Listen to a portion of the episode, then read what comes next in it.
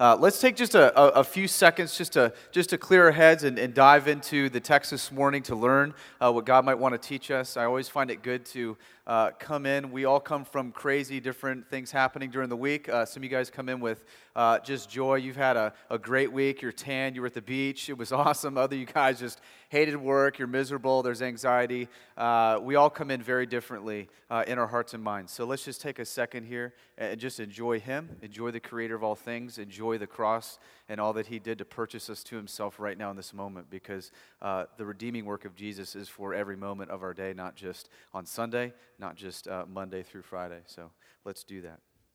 Just consider Him, think of Him. Enjoy that the sovereign one of all things takes notice of you, that he feels the things you feel. Thanking that he's a God who's not abstract, distant, but that he's intimately involved. We saw that last week with the man with leprosy. That he actually takes sin and puts it on him. He doesn't avoid it, he doesn't run from it. He deals with it. He deals with the curse of the fall.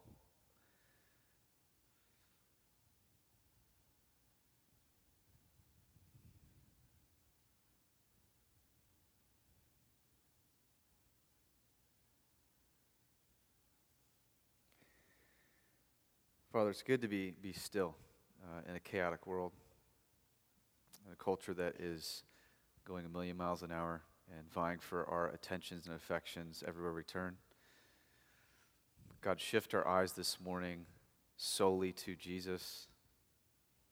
Let's see his beauty, his majesty, his person, his work.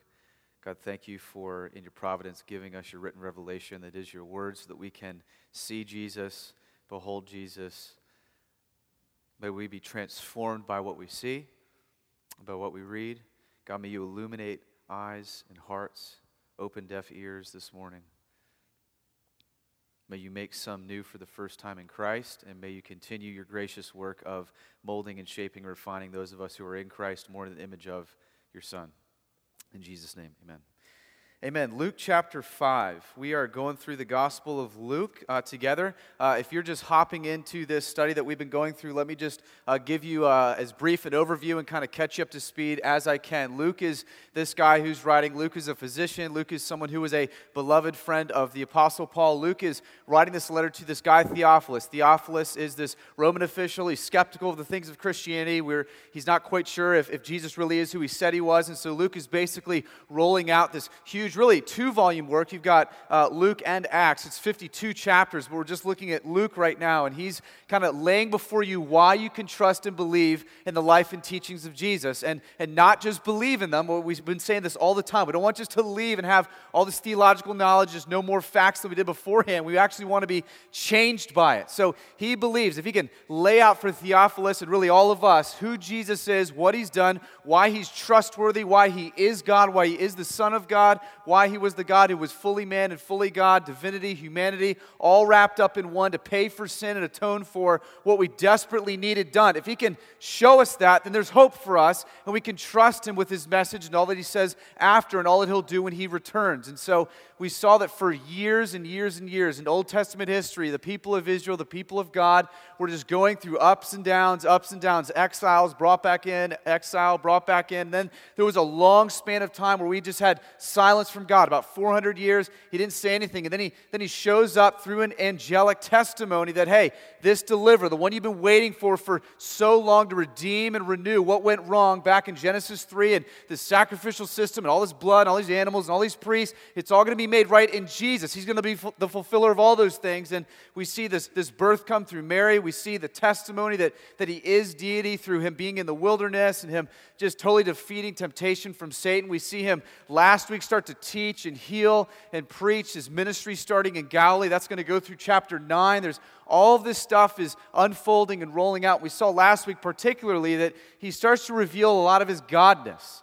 Okay, we see that he actually touches the leper and heals him that, that, that, that's symbolic of, hey, we are, God sees our sin as leprosy, and if God sees it that way, something that shouldn't be touched, something that is just be, should be in hiding, has no hope for cure, Jesus doesn't avoid it. Jesus actually took it and put it upon himself and bore it for us. And what good news that was. We're going to see him continue to show facets of why we can believe and trust that he truly is the Son of God. And, and, and here's so what I want to say is you're going to see repeatedly rolled out in Luke that God is a God of mercy, of compassion, of unending affection for people, that he loves to forgive, that he loves sinners. Now, some of you maybe have been taught that the Christian message is anything but that. Uh, that that's the farthest thing from the truth. And you're going to see, particularly here, that he loves to forgive sin. He loves to go after your deepest need. It's not just to give you a better moral compass for your life. Okay, Jesus didn't come so you can have some a few teachings and then feel better about yourself, or your self-esteem gets a boost, or now you've got you know a better clarity on life or direction. No, He came to actually make you new. He came to actually fix you. Because uh, if we're all honest in this room, we're broken, right? We're all born broken. We're all born worshiping wrong gods, not the God of the universe. We're all born wanting to worship what's made and not who made it all. That's, that's in us. That is by design. And so Jesus comes and reworks all of that, and all of a sudden we find greater joy in Him, the Maker, than what's been made and all of a sudden life begins to make sense and we find greater fulfillment and joyness and fullness of life. So let's get into luke chapter 5 where he's going to meet a paralyzed man and we're going to see jesus do uh, something profound this morning to him. Verse 17 says this on one of these one of those days as he was teaching pharisees and teachers of the law were sitting there who had come from every village of galilee and judea and from jerusalem. And the power of the lord was with him to heal. Okay, just to fill the gaps in a little bit, if you look at Mark's gospel, he gives you a little bit more information. Jesus was up in Galilee doing his ministry, and then he just gets overrun by masses. This happens all the time. He becomes a celebrity preacher. Everybody loves him, everybody hear, hears about him. Wow, he's healing lepers. Wow, he's casting out demons. Let's go see this guy. So the line gets really long for Jesus, and so he has to hide out. He has to get away, has to make space, has to get time with his father. We saw that last week. So he actually ends up going back down south to Capernaum, where he's actually most likely at the house of Peter, okay?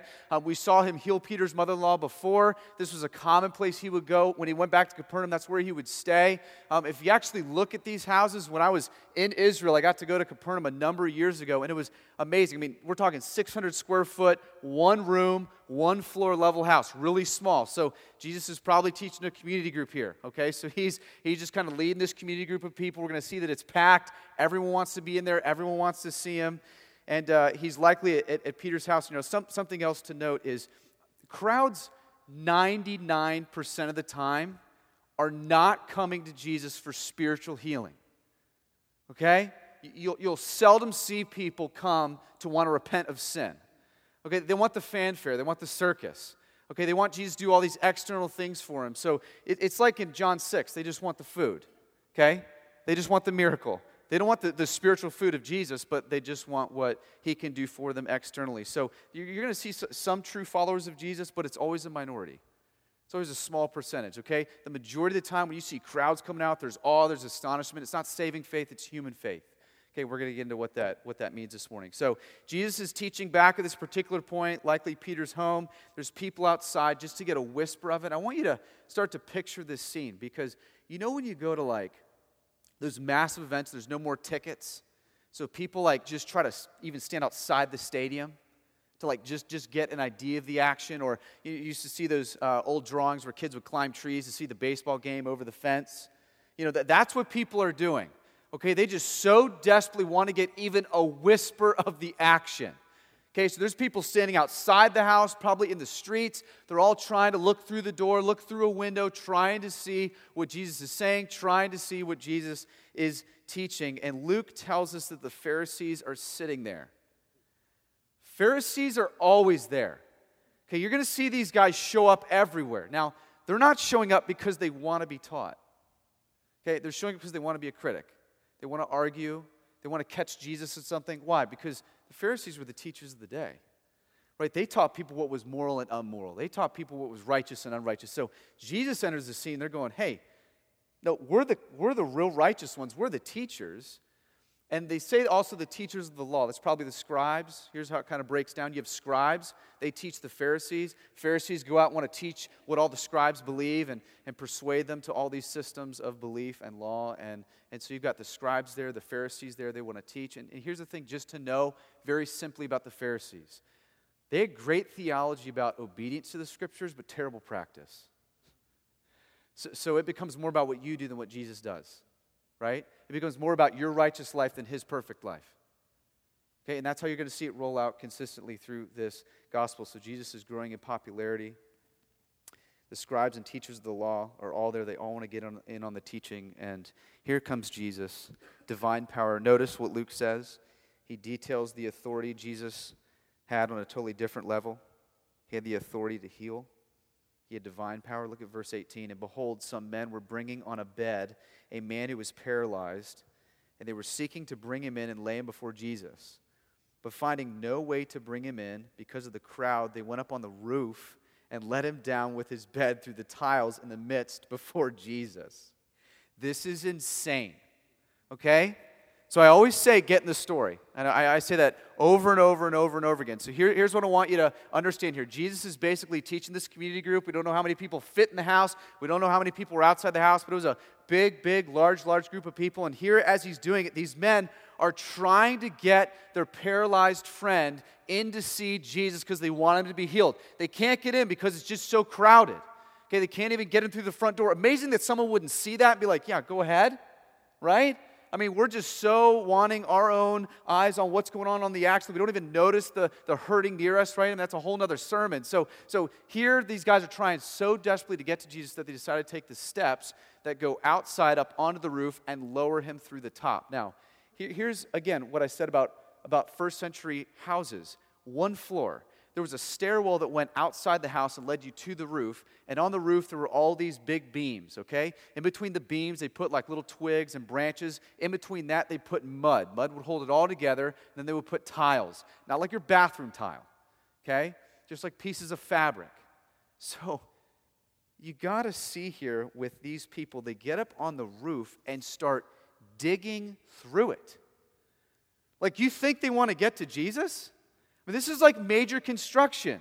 Okay, this is not like I'm just knocking on the window or trying to creep in a crevice. I mean, they are literally digging up mud and twigs and bricks and or, or, or uh, mire and trying to move the tile away so they can lower a full stretcher down into the community group.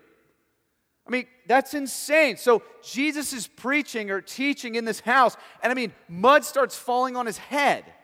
I mean, think about how weird that is. You're teaching, and all of a sudden there's, there's a hole that's starting to open up. I mean, you think anyone's paying any attention to Jesus anymore? They're all looking at this hole that's, and they have to make it big enough, it says, to lower the man down. That's a big hole, right? That's not a rat, or you got a mice issue, you got a human issue, right? Coming into your house. This is like massive. So they actually dig, dig, dig. They're, they're doing all this different stuff. And I think just seeing how desperately they want to get to Jesus reveals two things. One, they all had faith to a degree that Jesus could heal. Do you agree? Absolutely. Why are you going to do that? Why are you going to be so desperate to get to this God man Jesus that you would walk onto a roof and remove tile mud sticks and dismantle a roof to lower your friend down if you didn't believe he could heal? So, and Mark says there's, there's five there's the paralyzed man and his four friends, okay? Each one taking a leg of his bed or his mat. And as they lower him down, this is what is profound. Jesus says something amazing. Now, I wish there was something recorded here because we don't get him saying anything. You'd think after he lowers him through the roof, it'd be something like, Excuse me, Jesus? So I'd interrupt your talk and dismantle the roof and lower a man. Nothing's recorded. All we know is they lower him down. The man's in Jesus' midst. And look at what Jesus says in verse 20. And he saw Interesting. Their faith, plural. But he says to only one person something profound. He says to the man on the stretcher, Your sins are forgiven you. Okay. First time Jesus says this in Luke's gospel Your sins are forgiven you. Huge statement. Why? No other man or person or belief system can say this. Okay? Muhammad can't say it, Buddha can't say it, Brigham Young can't say it, Joseph Smith can't say it. No other system has a substitute for sin where someone can say, I absolve your sin by the doing of another. Every other system says, hey, do this process, work this system up, up, up till you can maybe pay God back or come back different. Okay, what does Jesus say? I do it for you. I pay it for you. I'm the substitute. You get my righteous life, I take your sin. Okay, no other system says that. And Jesus is declaring basically the message of Christianity that is distinct from everything else. He forgives sin. Like, man doesn't have to atone for their sin. Man doesn't have to appease God to be made right before God. We have someone else who does it. So, Jesus here makes this profound statement saying, I'm going to forgive your sin. I'm the one who has authority to forgive sin. Nothing else does. Nothing intrinsically in you can forgive your sin. You needed something outside of you, right? We all do, desperately, to make us new. And so here we see Jesus revealing that, that he is going to heal this man not just in his illness, but also in his sickness of sin. Now, this is a really interesting statement from Jesus here because we said they all believed that they had faith that Jesus could heal. For the friends, it was not saving faith, it was human faith. What do I mean by human faith? We exercise human faith all the time, okay? Why do you go to a hospital to get fixed when you need surgery? You got human faith. You, you trust the doctors, right? You believe they can fix you. You believe they can heal you. They're, they're trusted physicians. They have a track record, hopefully. Hopefully, you go to the guy that has a track record, not the guy who's like, yeah, first knee surgery, get on the mat. Why don't, we, why don't we tear you up, right? I mean, why else do you get wheeled and cut up, and, and trust them being knocked out so you don't see anything? You utterly trust them. You do this in a restaurant every time you eat. Do you go back in the kitchen, right? I'm just checking out how you're making that. I mean, we probably should half the time, right? But, but we don't, right? We just, you just exercise human faith. You just trust that that meal's going to come out right. They didn't spit in it, didn't, you know, do anything else in it, you know? So, right? I mean, you do it, you eat it, you trust the system. It's human faith. Do it all the time. So no one here can say, well, I don't have you. I, uh, I don't understand what they're, yeah, you do. You do it all the time. You trust people you don't know from Adam. You, you blindly have faith, right? Here, here's what we know. Okay, these four men had human faith. Clearly, this paralyzed man is something else. He had saving faith. We know what? That you have to repent of sin, right? I mean, John the Baptist declared this that salvation's found when you repent and turn from your sin. So that has to happen, not just human faith, not just believing Jesus can heal you from your paralyzation.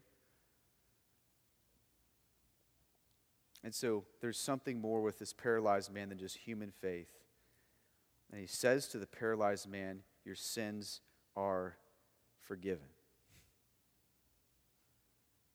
He sees in this man spiritual faith. I mean, this is awesome. John 2 says what? Jesus never had to be told what was in the heart of man because he always saw what was in the heart of man. So he sees the repentance and the belief in this man that he's not just a man. He's not just a teacher who's here to fix my paralyzation. This man knows whose eyes he's laying them on. He knows this is the God man Jesus. He knows that this Jesus offers remedy for a sickness much more serious than paralyzation. He knows he needs, he needs to be forgiven of sin. And Jesus, seeing it because he's fully God, having all discernment, all knowledge of all things of every human heart that exists on the planet. He sees in this man, hey, this guy's heart is repentant. This guy knows that only I can forgive sin. And so, seeing that, Jesus says, in an instant, I forgive your sin. Amazing. The other four guys, human faith. We just want to see our buddy healed physically. It's a great thing. It doesn't go all the way, though. It's not saving faith, it's just human faith. Jesus knew what this guy really wanted. So Jesus is in a moment cures this man of all his sin, and this is just what the scribes were looking for. Just what the Pharisees wanted. It's what they always want.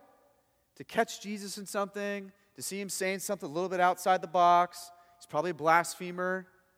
They know his claim to be God, so look at what they say in verse 21, right? They begin to do what they do best argue, and criticize. And the scribes and the Pharisees began to question, saying, Who is this who speaks blasphemies? Who can forgive sins but God alone? Again, again great theology, right? I mean, who can forgive sin but God alone? And what's fascinating here is they weren't saying it, they were thinking it. Okay, you read this in every other gospel account of this story. So they didn't say it out loud. So again, Jesus affirming his omniscience perceives what they're saying knows they're thinking in their head, okay, well, hold on a second. Okay, only God can make a claim that he forgives sin. So either this guy is God or he's just a blasphemer. So they conclude he can't be God, he must be a blasphemer. Now, notice first, I, I, was seeing this, the religious leaders, rather than rejoice continually, even after Jesus heals him, they criticize. They're numb to the illness of this man or the healing of this man. And this is what religiosity does to you it makes you super arrogant and not compassionate at all. That's what it does, right? So the more you get boosted about you and you love what you do and how righteous you are and the things that you do and the laws that you keep, you become very, very unaware of hurting sinners. You become very numb to those who are in desperate need of some compassion, of some kindness, of some mercy. And, and this, this, this just symbolizes these people engrossed in just being right.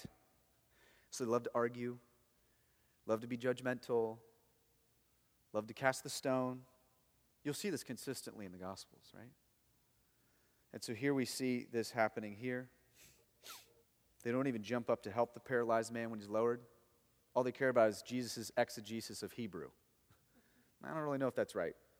He must be a blasphemer. What do you say he's going to forgive sin? Do you, do you see how entrenched they are in their system? And instead of being elated over the man's healing, they're going to have the opposite response. And this is what's amazing. Compare it last week. Leper just cries out for mercy.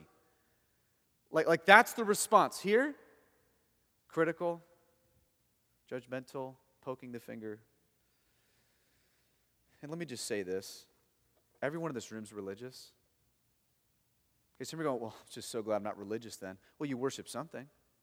I don't know what your functional belief system is, okay? But whatever your belief system is, is a religion you have that you have to keep. It can be with lifestyle, it can be with ideology, it can be with theory, but, but that's your religion. Right? I mean, Martin Luther, I think it was, who said that religion is the heart of every person. So that, that's so true. So, whatever your functional God is, that's what you will worship. Okay, so everyone in here is religious to a degree. And what I love is Jesus comes and Jesus totally flips the entire bent of the religious system on its head and says, I atone for sin, I make right, no one else does it. I'm the perfect system. I'm the one who fulfills the law, I'm the one who does all things. And Jesus comes and lives the righteous life for you, dies the death for you, rises again for you, validates it all, gives you Himself for you to wear, for you to clothe yourself in, for you to hide behind. I mean, that, that's the system that we want, right? Not, not keeping lists of rules, but trusting in the one who did for you, the one who made all things. And this is incredible that we see in Jesus living this out, teaching this, that he's the one to be worshiped, that we can't possibly do anything to make right in this world what went wrong. And look at what Jesus says in verse 22 as he perceives their thoughts, as he knows what they're thinking about him being a blasphemer. He reads their minds. That's awesome. I've always wanted that superpower there's any power I could have, right? It says this verse 22 when Jesus perceived their thoughts, he answered them, saying, Why do you question in your hearts which is easier to say, Your sins are forgiven you, or to say, Rise and walk? Now, at first glance, you might say, Well, it's easier to say, Get off your mat and walk. That's what I thought at first glance reading it. But, but, but really diving down into this, Jesus, what Jesus is saying here is, What's easier to say with evidence? Is it much easier to say, hey, your sins are forgiven? I mean, how do you prove that? Right? I mean, how do you visibly prove that? There's no evidence. I mean, if I say to you, hey, your sins are forgiven, I mean, okay, awesome. I mean, there's, there's no evidence internally you can do that. However, if I say to a paralyzed man, hey, get off your mat, walk, you're healed, and he does, that's much more difficult to say. Why? Because there's evidence of proof now it validates my claim. And here's the thing if Jesus says to the paralyzed man, Get up and walk, he gets up and walks and is healed and restored, then it validates that he is God, which validates when he said to him, Your sins are forgiven, his sins were actually forgiven. So Jesus is just having fun with them, as he always does. I, I tell you my conversion story when I spent three months just reading the whole Bible in college when I had my crisis of faith moment. I, just reading the life of Jesus transformed me. Just seeing what he said, like you can't make it up. Like you can't dialogue like Jesus. You can't say things like Jesus. His, his wit, his, his transparency, his ability with precision to dialogue and say the things that only a God could say. And so he says here, knowing exactly what they're thinking, he discerns them. And he wants to validate that he's not a blasphemer, that he is God, which is why he will prove that in verse 24. But so that you may know that the Son of Man has authority on earth to forgive sins. Why is he doing it? He wants people to know that when he said to that man, Your sins are forgiven, they were forgiven. You don't have to speculate. And he said to the man who was paralyzed, I say to you, pick up your bed and go home. And immediately he rose up before them, picked up what he had been lying on, and went home, glorifying God. Some of you have been wrongly taught that Jesus never said he was God. Okay? That's error. Jesus said he was God a number of times, and he says it even here by not explicitly saying it, but by what he does. This is him affirming that he's God. This is him saying he's God. I mean, read the text. So you may know the Son of Man has authority to forgive sin. Son of Man, Daniel, right? The, the messianic promise that he is the God man Jesus. He's validating that he is who he said he was. And Jesus shows in a number of different ways, this being one of them, that he is God. And this man got the full package. He gets literally healing and forgiveness of sin. And, and understand, this is what happens when you become a Christian. This is why I continuously say if you have trusted in the finished work of Christ, you are not just a tweaked version of your old self. Okay, so you're not just like kind of made new. He says you're a new creation. Okay, you are totally made new. So you get the whole package. You get atonement, you get righteousness, you get forgiveness, you get cleansing, you get expiation, you get it all. Like everything the cross of Christ gives you, you get. You get the full package deal. You get a new mind, you get a new heart, you get to grow in godliness, you get to have new desires, you get everything. So that's why there shouldn't really be confusion if you're a Christian or not. Like, I don't really know if I love God. Well, Okay. The new created person loves God. Doesn't mean you don't struggle in affection for him or, or, or, desire, or, but man, at the end of the day, man, there, there is something in you that wants to please him. I mean, there's something in the bottom of your soul that says, This isn't right. I want to turn from that and walk in righteousness. If, that's nowhere to be found in you, you might want to reconsider your regeneration. Because this is a picture of someone who's made new. Jesus makes us fully new. Right? Well, that's why we said last week we saw that he cleanses us, right? He doesn't just forgive sin, he has to cleanse and wipe away. We saw when the leper comes how they had to go back to the priest and they had the two birds, and one was to be killed right there, one was to be sent away, symbolizing he forgives the sin and pays the debt, and the other one goes away, showing that your sins are sent far, far away. He cleanses, he expiates, he removes. He does so much in the cross of Christ, we don't even have time to unpack that was given to you when you leaned into the cross, when you repented of sin.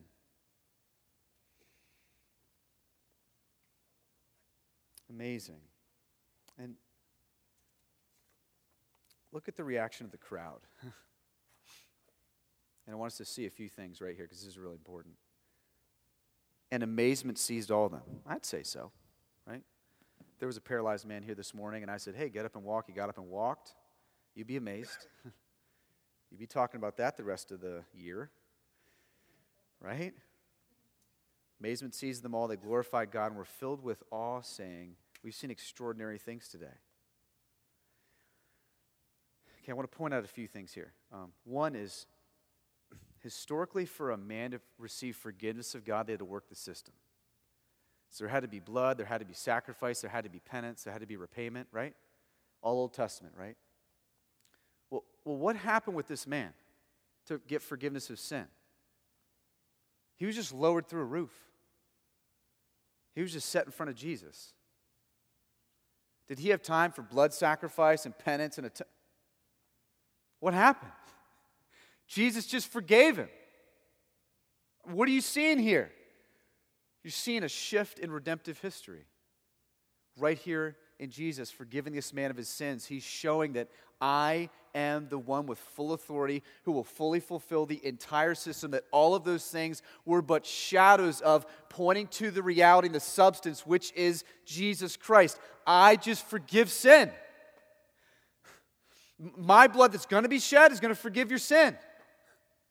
My body that's going to be broken is going to be broken for you in your place.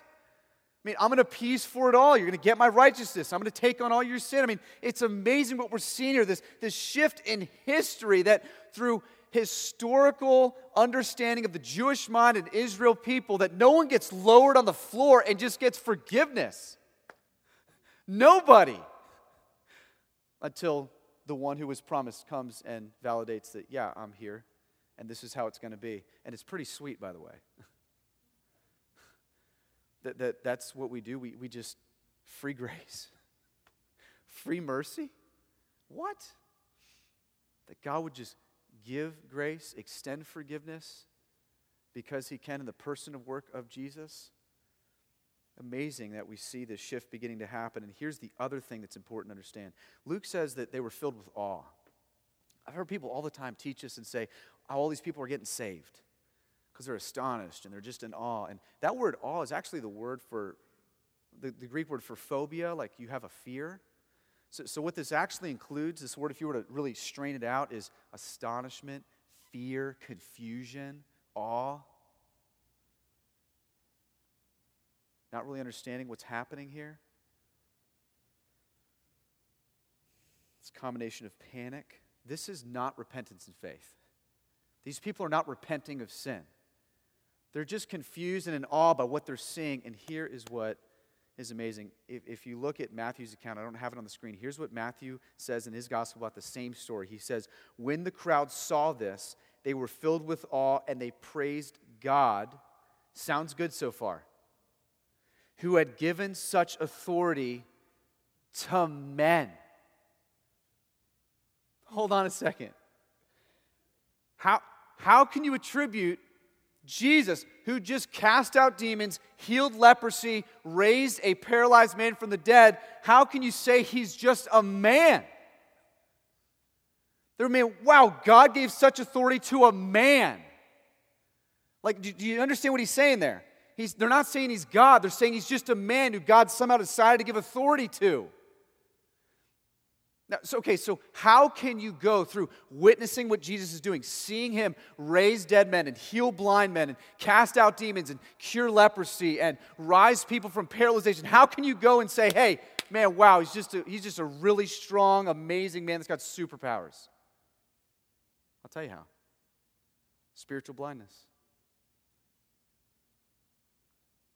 There are some of you that have every reason to believe that Jesus is who he said he was and you're just spiritually blind. You refuse to believe it. He was just a good teacher. He was just some good guy that lived and taught some things.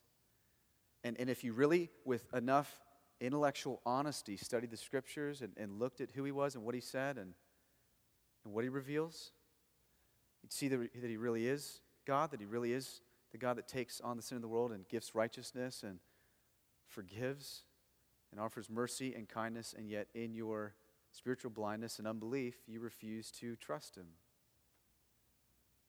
This is very common.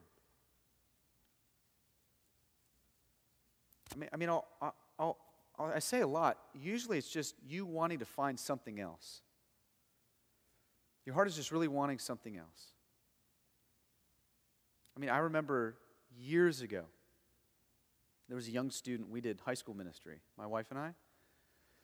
And we were at a, at a retreat. I was speaking at a retreat, and we came to this guy, and uh, he said to me, he was a junior in high school, and I saw him reading the Da Vinci Code. I said, Wow, interesting book you're reading. He said, Yeah. I said, Okay. I said, uh, So what are your thoughts? He goes, Man, I, after reading this book, man, I, I totally convinced now that Jesus wasn't God and the scriptures aren't true. I'm like, okay, wow, interesting. So you're going to go off this one guy's opinion of Jesus and believe he's not God? And yeah, yeah, I'm totally convinced after reading the Da Vinci Code. I said, okay, great. I said, so, so what would it take to convince you that Jesus is who he said he was? Or is it really that you just don't have ears to hear? Jesus says that a lot. He who has ears to hear, let him hear. I mean, so if I came back to you and showed you, just rolled out for you all the reasons you can trust canonicity and inerrancy of the scriptures, and just showed you irrefutable evidence that he is that the Bible itself is accurate, would you really then trust Jesus? Or would you then jump on something else? Well, I don't know, the Gospel of Judas. It says this about Jesus. Okay, then, okay, then I showed you why all of those books are, are not inspired by God, how they don't line up, how stuff historically has been put together for the, for the alignment of the faith, how Jesus worked, eyewitness testimony, and then I laid all that out for you. Would you really then believe in Jesus, or then? Well, I don't know, it's all the hypocrites in the church, you know? Like everyone, everybody's just hypocrites. Okay, so I got rid, rid of all the hypocrites in the church. It was just you on Sunday. Okay, so so you roll in here. Some of you are really late on getting that. So here it is. So I get rid of all the hypocrites, and you just show up by yourself on Sunday. Are you then going to trust Jesus? Are you then really going to believe he is who he said he was, or are you just going to then jump on something else and jump on something else? And some of you guys are just desperately looking for something else in your hard heart. And I'm telling you, you're not going to find the answer unless you go to what's true. And, and I say all the time some of you guys spend 90% of your energy and effort looking for things that, that teach that this isn't true instead of having some intellectual honesty and diving into, okay, so why don't you also use the same tenacity and energy in seeing if it's right? Do your homework. I mean, only one can hold weight, right? Only one can bear itself and prove itself. And the beauty of Jesus is he doesn't need help.